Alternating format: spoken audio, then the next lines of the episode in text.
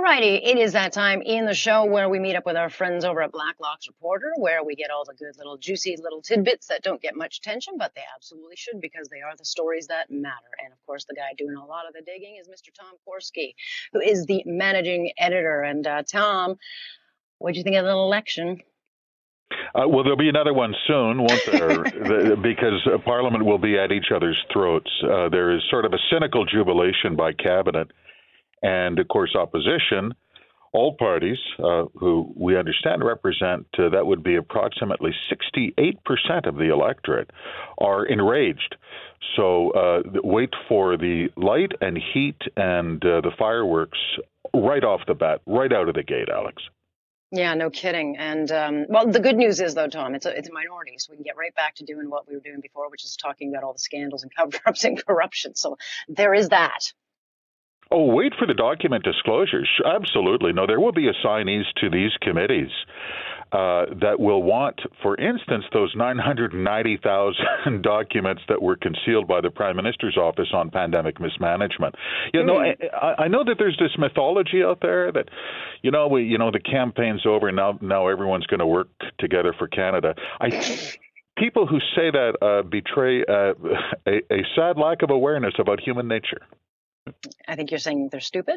Never mind. Anyway, you did not say that. Uh, but let's get into it. Speaking of pandemic uh, issues, you guys have dug up a, an interesting one. Political aides in the prime minister's office offering a sole source pandemic contract to Tesla, and they did it by text. Text. So apparently, uh, Elon Musk got his hands on ventilators from China, and then you had the prime minister's staff texting him saying, uh, "We're working all our pathways to get more supply here in Canada. If you have access or avenues to get ventilators, that would be most appreciated. We'll pay, of course.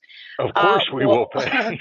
well, that would be nice. I'm sure he's not going to do it for free. But since when do we do sole source pandemic contracts for hundred, hundreds of millions of dollars by text?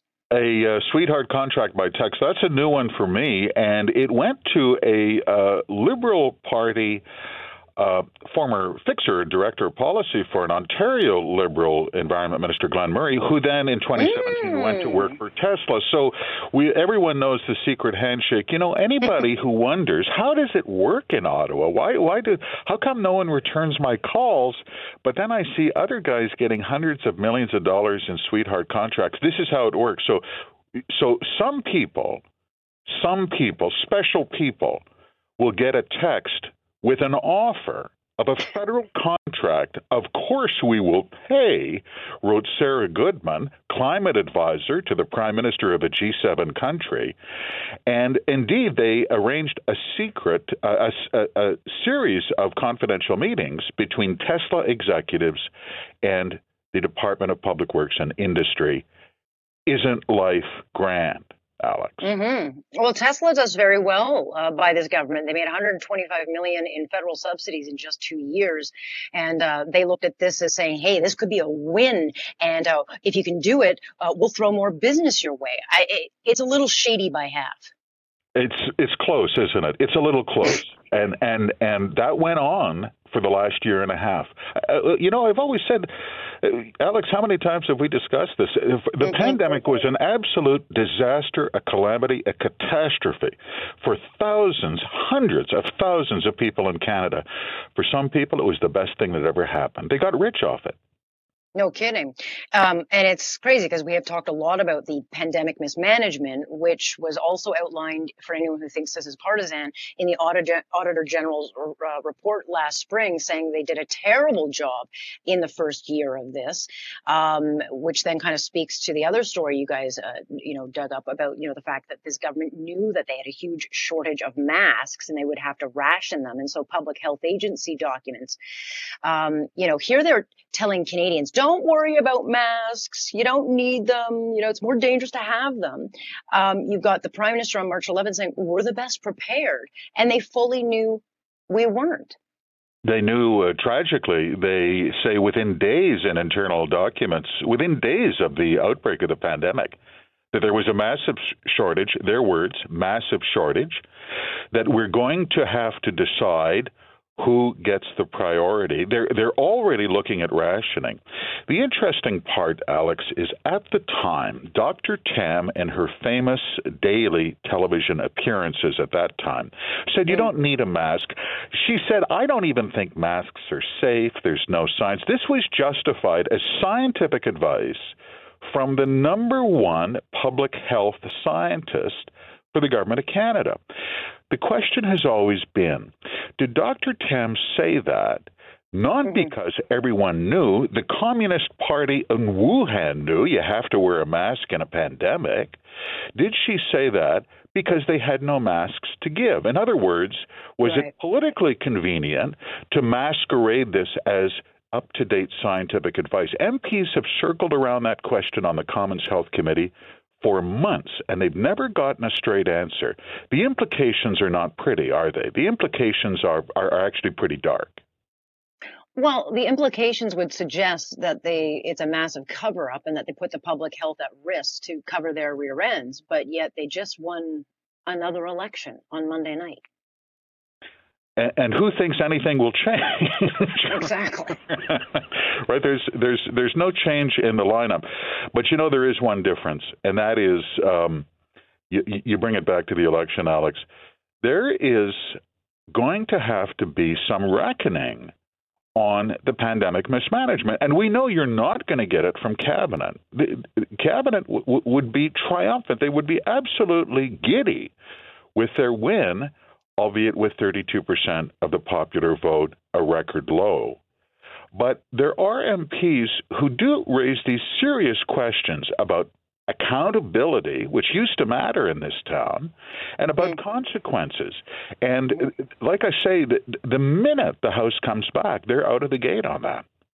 Yeah, the problem is um, the electorate clearly doesn't care about you know rapping knuckles and keeping people accountable um, because the message has somehow gotten baked in, Tom, that this government did a great job with pandemic mismanagement. I mean, it's just Jason Kenney who's the antichrist, but like there's so much.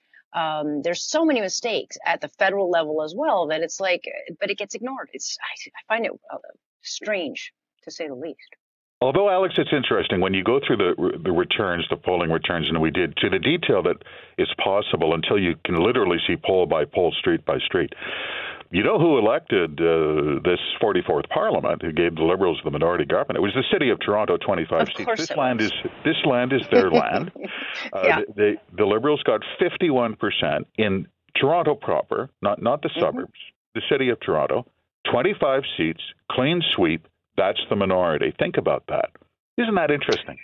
This makes them happy in Calgary, Winnipeg, New Westminster, Mount Pearl, Charlottetown, Halifax. Everyone's really, really happy that Toronto, for the second time, elected a minority Liberal government. Well, how do you think I feel? They're all my neighbors. I'm, I'm buried in downtown Toronto. It's like a, a, wall of red. And again, it's just like, okay, yeah, no, they're great. They're really great. He really looks good. It's they're all doing a great job. And Freeland's so nice. That's like, that's about as deep as it gets. I wanted to touch on this quickly. Don't have a lot of time, but the CBC getting its knuckles rapped. And they've admitted that they manufactured this article against Lethbridge MP, uh, who they accused of spreading uh, misinformation about COVID deaths in Alberta. This all has to do with a, a column that was written by Anthony Furey Um, and Rachel Harder put it on her Facebook. And it was that COVID deaths occurred in those with, uh, you know, underlying issues like diabetes, cancer, cancer, hypertension, or dementia. And the reporter on it, uh, you know, eviscerated this uh, MP. Um, you know, could have cost her an election, but nonetheless, the CBC now admits uh, we torqued it. It was the mea culpa from the network that was interesting. Yeah, the the, the story itself was you know, some people would characterize it fairly, I think, as a hit job.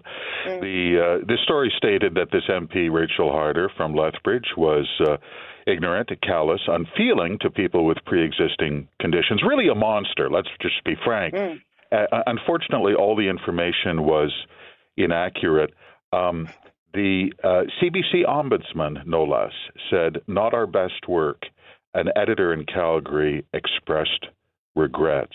Mm. This is the thing about accountability, isn't it, Alex? It's it's it's only nice in theory.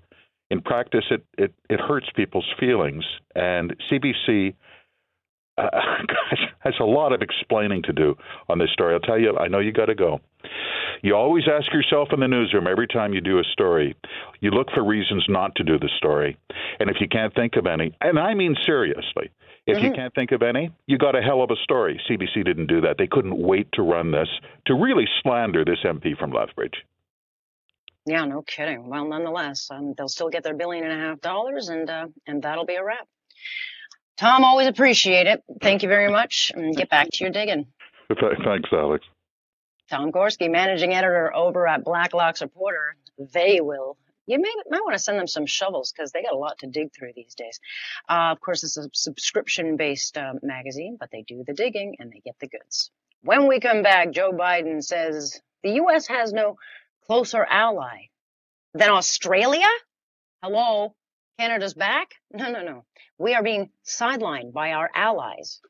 We'll talk about that. Stay with us here. Alex Pierson on point. This is Global News Radio.